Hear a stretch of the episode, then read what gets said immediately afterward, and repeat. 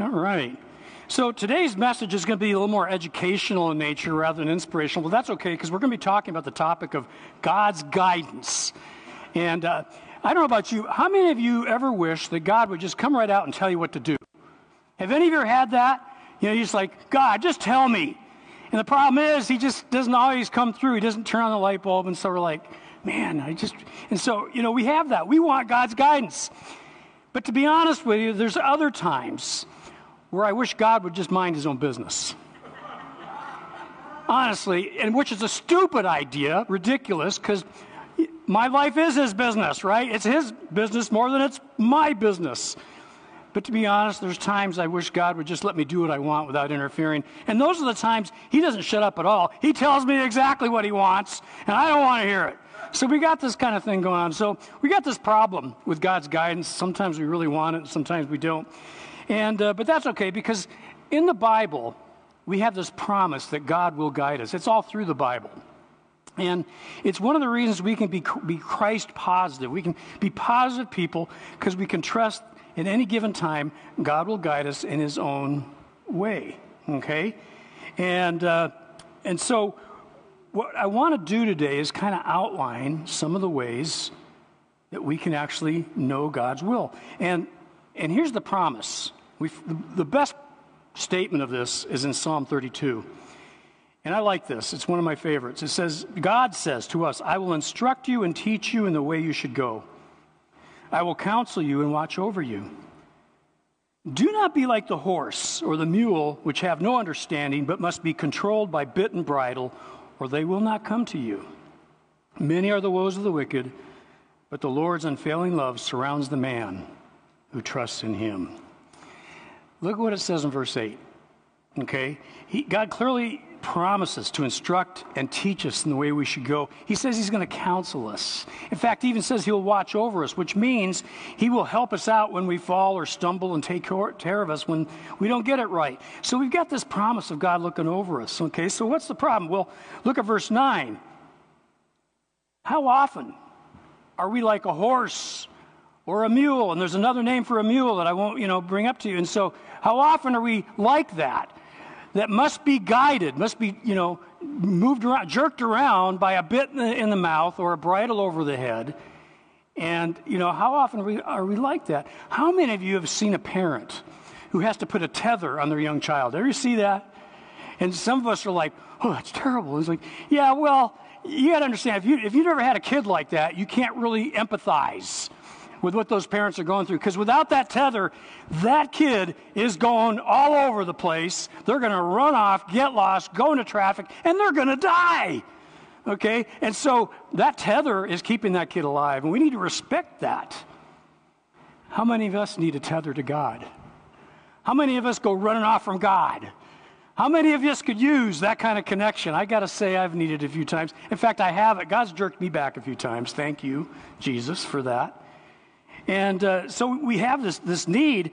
And so that's what the problem is. But here's the deal God does not want to tether us.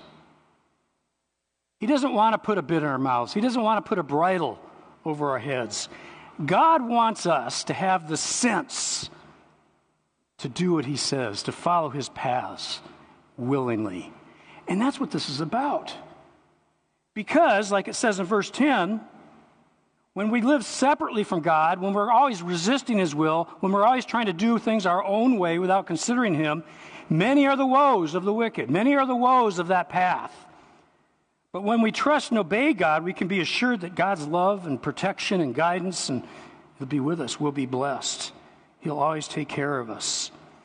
So today, uh, I want to give kind of an overview of four different ways God guides us. Okay, there's four kinds of guidance, four different means the way God can move us. And so the first way is through circumstances. God just moves. In fact, circumstances are kind of like the bit and bridle, so we never really escape from that. But God uses circumstances, usually which are beyond our control. And it's true whether circumstances are good or bad, but God uses our circumstances to guide the way we go. And, uh, and this can be events, It can be people who come into our lives. It can be situations that impact us. It can be all sorts of things. Circumstances can be something as specific as a flat tire on the side of the road. But they also can be overarching and in general as the specific place in history, time in history you were born, and the specific place you were born. That's part of God's plan. He is sovereign, He's in control. And there's things that God just does because He's God, and our major purpose in this is to respond by accepting the circumstances God gives us and trusting, finding the way that we best can trust Him and do what He wants in the circumstances. Because God uses all circumstances to shape us into the image of Christ. And that's probably the biggest thing He's always after. He, sometimes He's not so interested in what I do, but how I do it. Am I doing it Christ like? Okay? And circumstances, you know, do that. And so instead of going off and trying to solve and fix everything on my own, I need to ask God in every circumstance, hey, God, what do you want here? Proverbs 3 5 through 6. One of my favorite proverbs, by the way, Mike, I put that down for our Proverbs reading today, and is trust in the Lord with all your heart and lead not on your own understanding. In all your ways, acknowledge him, and he will make your paths straight. It's that simple and difficult, okay, at the same time. But that's what we're talking about. When it comes to the circumstances around us, most of the time we don't have any control, so we just acknowledge God, we trust Him, and figure out, God, how do you want me to be in this situation? That said, God oftentimes can use circumstances to guide us in our decisions. And as you know, Proverbs 16:9, another favorite proverb is uh, a man plans in his heart, a man plans his course or his way, but God directs his steps. And I got to tell you, I've come up with a lot of plans. You know, have you ever had a plan, and the next thing you know, stuff happens, and you got to go this way or that way? That's God. And so he uses circumstances to direct our steps, and our job is to stop pushing our way and go, okay, maybe this is a God thing. Maybe this is a God thing. And again, simple stuff. How many times have I been looking for my keys or looking for something lost? And I'm not finding it. And Lisa's like, he's going to blow up any second. He's like, he's getting upset. Where are my keys? But I'm learning to stop and pray, okay, God, I'm not finding my keys. I really need to, but I'll tell you what. If you want me to find my keys, you'll help me. Otherwise, what do you want me to do right now instead? What's the next step for me? And so I just, I'm going to talk about that at the end. And I just go do that and I find my keys along with what else God wants me to do. It's kind of like that. Okay? And so, you know, we, we need to stop resisting God's interference in our life. Another thing, the way God uses circumstances, there's something we call open and closed doors. How many of you experienced an open door? How many have experienced a closed door? Okay? Uh, in 1 Corinthians, Paul says this. He says, I will stay on at Ephesus until Pentecost because a great door for effective work has opened to me, and there are many who oppose me. In this passage, we learn that God opened a door of ministry for Paul, and he took that as this is where God wants me to do. He wants me to do this. And notice, he says, but the opposition is strong. Now, this is important because an open door doesn't necessarily mean there won't be opposition. Opposition, hardship, struggle doesn't mean a closed door. A closed door, you just can't do it, period. But there will be times God calls us to do something and it's difficult, and we just have to learn to recognize the difference between the open door and the hardships that go with it. Because Paul experienced, you know, uh, opposition. But that was okay. There were people who needed to hear, who wanted to hear, and Paul was going to go after that. And so, you know, open doors are so cool. And what's neat about open doors is sometimes they're so dramatic and timely that it's, it's just hard to write it off as a coincidence. You know, have you ever had an open door like that? This can't be coincidence. For instance, Jim and Janet Fitch, they do the garden out here. They have this amazing ministry. They're, they're passionate.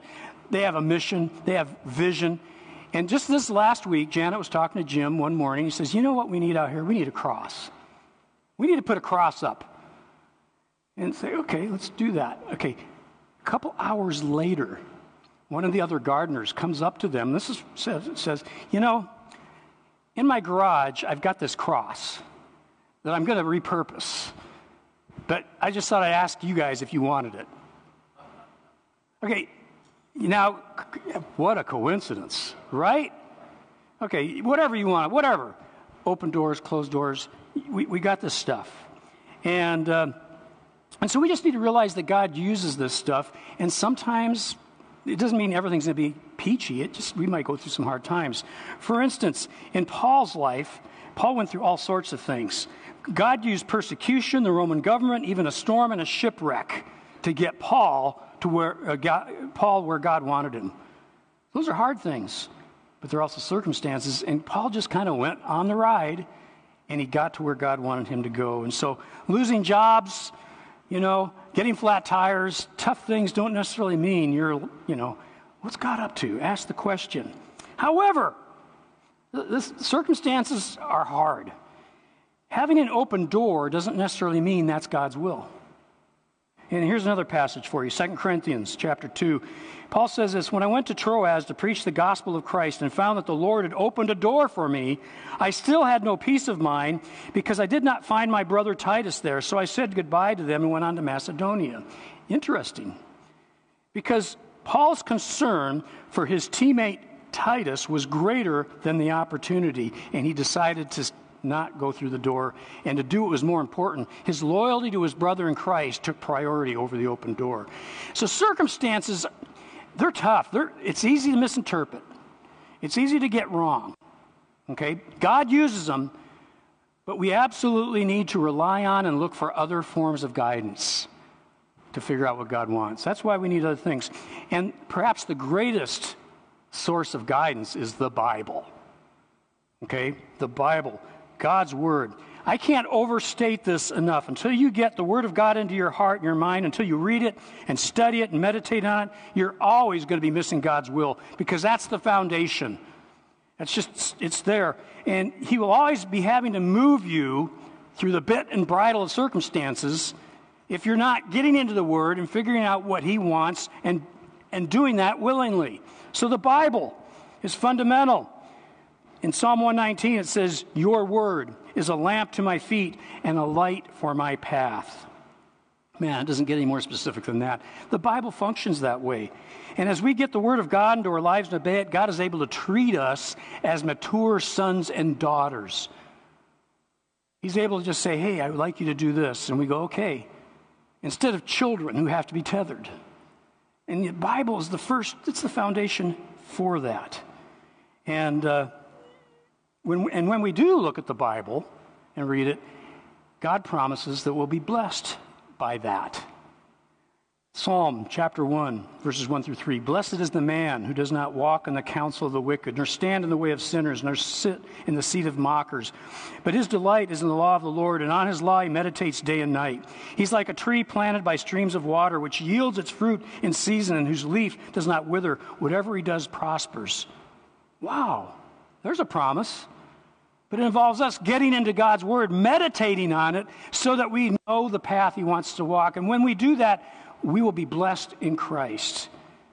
You know, that's how God's instruction and teaching and counsel comes to us. And, and uh, you know, in the Bible, we get clear direction on the difference between right and wrong, good and evil, what is wise and what is foolish. And, and as we learn that and as we integrate that into our lives, we become more able to know what direction to go, what best decisions to make, as we get the Word of God into our lives. Our part is to listen and learn and obey. Obedience is essential. James says, Do not merely listen to the word and so deceive yourselves. Do what it says. So if you're reading your Bible and you're not doing anything about it, it ain't going to help. You got to do what you learn. Okay, we good? So we have circumstances, we have God's word. As we start getting God's word into our life, that opens us up to another kind of guidance, which is amazing, but we still need to have the Word of God. But I call this wisdom, spiritual wisdom or godly wisdom. Okay? And this wisdom is different from worldly wisdom because there is a wisdom of the world. Okay, there is a wisdom. Now there's overlap, but the wisdom of the world is always trying to figure out how to live life, how to succeed, how to make the best of things in this world without God. that's what it's all about. Most of the self help books are wisdom about how to help yourself without God. And that's not what this wisdom is about. Now, like I say, there's going to be overlap, but Christian wisdom in Christ is all about how to listen to God and figure out what He wants you to do, the wise thing. Look at this passage in, in Colossians 1 9. Paul says, For this reason, since the day we heard about you, we have not stopped praying for you and asking God to fill you with the knowledge of His will through all spiritual wisdom and knowledge. And you see, as we learn to trust God in the circumstances, we learn to get into His Word and, and let His Word fill our lives, we begin to gain this spiritual knowledge that comes from the Holy Spirit. And we, we begin to have an intuitive sense of what the right thing to do and wrong thing to do as we face daily decisions. And it's a spiritual kind of wisdom about how to, you know, accomplish God's purpose in our daily lives. And, uh, and so that's what we're talking about here. So, how do we get this wisdom? Well, first off, we need to ask God for it. I mean, you need to like recognize this wisdom is not from the bookshelves or, or your Kindle or you know Amazon. This wisdom is from God. So the first thing we do is ask for it. James 1 5 says, If any of you lacks wisdom, he should ask God, who gives generously to all without finding fault, and it will be given to him. God will always give us wisdom when we ask for it. Our problem is how we expect him to give it to us because he doesn't always just enlighten us. Now, sometimes he does. Have you ever had that inspiration of the right thing to do? It's like, oh, you know. But lots of times I'll ask God for wisdom, and instead of just telling me what to do, he directs me to something that involves me learning. You know, maybe a person to give me counsel, a book to read, or a class to go to, or something I have to do, a Bible pass, something to do where I have to learn wisdom. And that's the old fashioned way we learn wisdom by learning okay, and applying and obeying. And, uh, you know, that's it. Now, the, the main source of wisdom is still the Bible, but now wisdom takes what we learn in the Bible and it's about how we apply what the Bible says to our lives. That takes wisdom. That's what we're saying. And, uh, and when we ask for wisdom, God will immediately put all sorts of learning opportunities in our path that we can take advantage of to learn the wisdom that we need. And, uh, and so, uh, we still need to attend the class. We still need to show up. And so, at church, for instance, we offer wisdom classes. So, you know, I often teach classes on communication and conflict resolution. You understand those are wisdom classes on how to communicate, how to apply the Bible to our communication, how to apply the Bible to our conflict resolution. I teach a class on parenting. And it's about how to be Christian parents and how to apply principles. And there's all sorts of things there. You're not going to necessarily read those in the Bible, but it's spiritual wisdom that works. And it integrates the principles in the Bible to how we do things. Mike and Becky teach this amazing class on love and respect, which is all about husbands and wives need to love and respect each other. It changes lives, it changes marriages. It's a wisdom class. It really is. How many of you have heard of Dave Ramsey's Financial Peace University? Okay. That's a wisdom class on how to bring God's principles into your finances. And we could, we could go on. Our brother Ken Warner teaches this amazing class called Experiencing God, Reflecting Christ. It's an amazing class. See, we got people who are like, yeah, let's do that. That's a wisdom class on how to experience God. You learn things in that class. Like, hey, if you really want to experience God, this is how you do it. But we still need to show up for class. And it's always discouraging when we offer stuff and very few people show up. It just tells me people don't want the wisdom, they're not interested. And so that's what we struggle with. And again, like all wisdom, we have to learn it. You know, we, we are taught, then we have to apply it and practice it. And that's just how it is. Hebrews 5:14 says this, but solid food is for the mature who, because of practice, have had their senses trained to discern good and evil. You see, the process, there's a process there. And growing as a Christian, growing as a disciple, it involves us, you know, taking advantage of the learning opportunities to grow in this wisdom because that's what God wants us to do. He doesn't want us to be fools, He wants us to be wise. And again, part of this learning is by trial and error. And this is another thing we need to understand. You know, if you make a mistake, don't worry because that's how you learn. God does not have a problem with your mistakes or my mistakes. In fact, He expects them. He promises to pick us up and to teach us. And so mis- making mistakes are part of how you learn wisdom in your life, in your marriages, in your parenting, at, at work. And you're going to make mistakes. That's okay because God's got you covered and He will. You know, the Holy Spirit comes in after you've made a mistake and He teaches you wisdom. As you, what did I do wrong? Some of my best conversations with God have been after I've really screwed up. Right? And that's, that's how we gain this wisdom. And, uh, and so, but I have some good news here. We don't always have to learn by our own mistakes. We can also learn wisdom from the mistakes of others, right? So, God also, to gain this wisdom, God also tells us to ask others and to seek others, to get advice. A way of a fool seems right to him, but a wise man listens to advice. So, to seek guidance from God, go to those who are wiser than you and ask advice, seek counsel, gain t- training. And basically, what God's telling us to do go to those who've already made the mistakes. And so, technically, I'm a really good source of wisdom because there isn't a mistake I don't think I haven't made, if not four or five, six times. I may not be able to tell you how to do it, but I can certainly tell you how not to do it. Okay? And there's wisdom there. And so people who are wise, they'll just tell you right up, yeah, uh, I've done that. I've messed up. If you really want wisdom, go to Brother Ken. And, uh, you know, bro- my brother Ken, I tell you, he's, a, he's wise. And he's on my top three list of people I go to when I need counsel and guidance. That's just how that is. And he's transparent. he's been through it. And so I have people I go to. They're on my list. You need to have people you go to. Stop trying to do stuff without asking advice. That's one of the ways we get godly wisdom. Stop being isolated and avoid, you know, go ask. So whether you're dealing with a hurt, hang up or habit or addiction or you're dealing with financial issues, relational issues, go get advice. Okay? But a final kind of guidance we receive from God is what I call special guidance.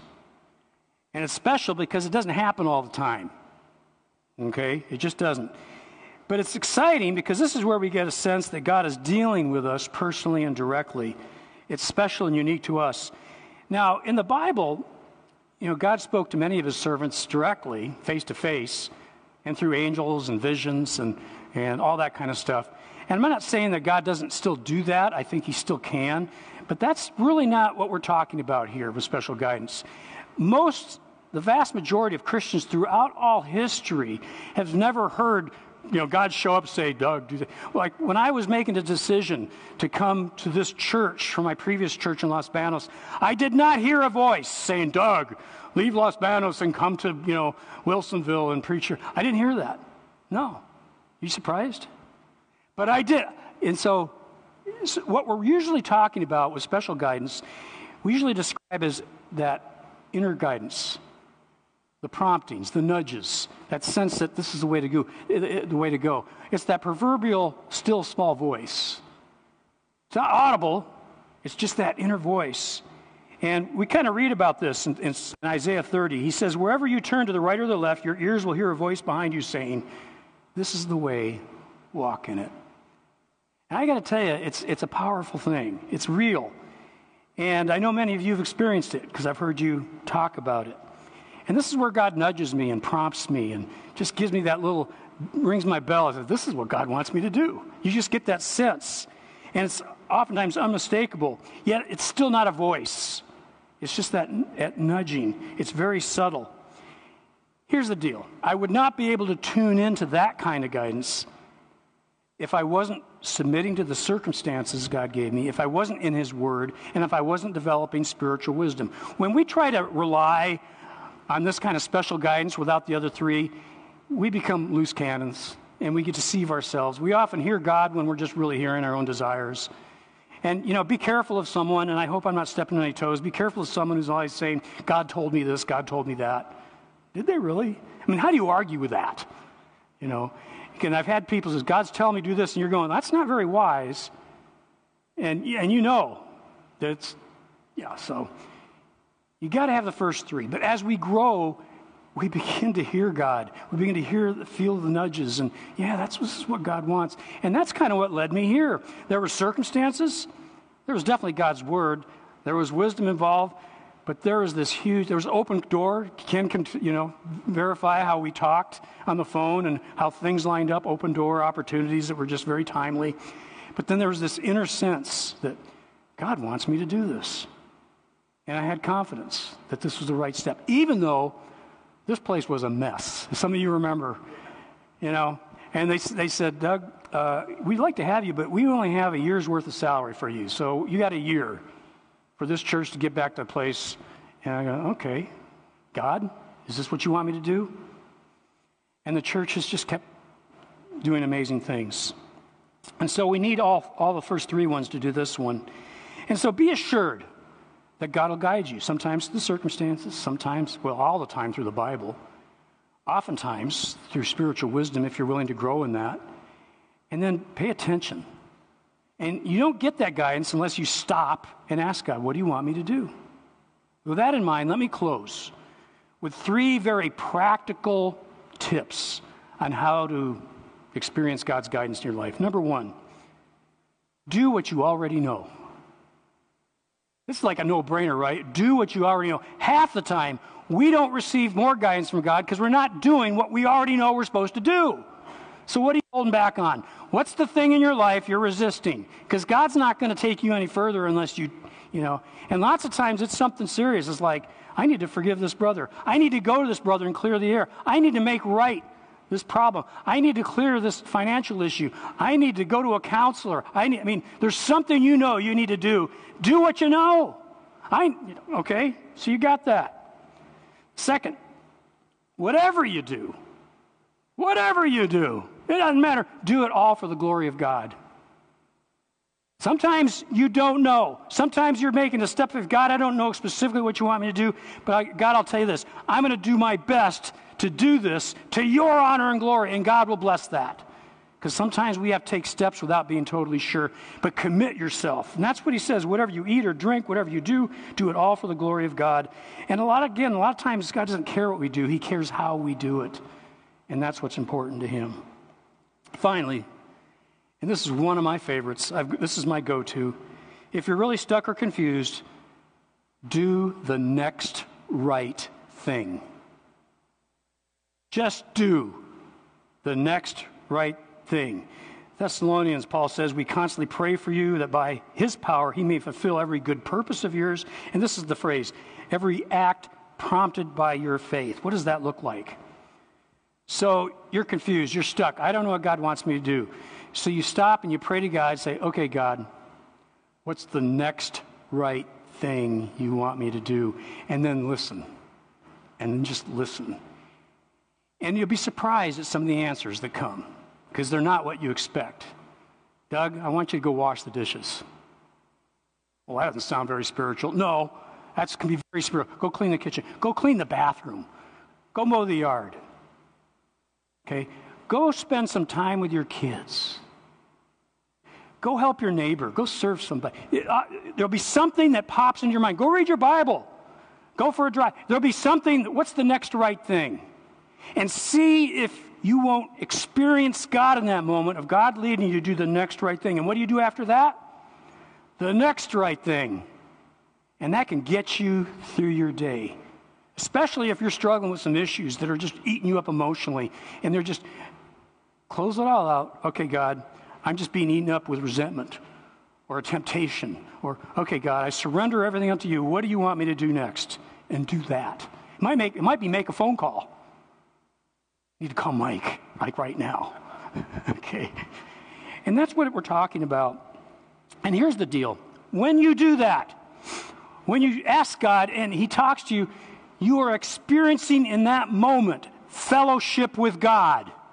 You're experiencing God. And that's what God wants the most in all this. It's not about a destination, it's about the fellowship we enjoy as we go through life, making decisions with God helping us. And that's why God sent his son Jesus Christ to die on a cross to cancel out the sin that separates us from God and rose from the dead so that we might have the power in Christ to live new lives in spite of the circumstances. That's why the gospel is so powerful. We can be guided every day and live in fellowship with God. That's what ultimately God wants for us.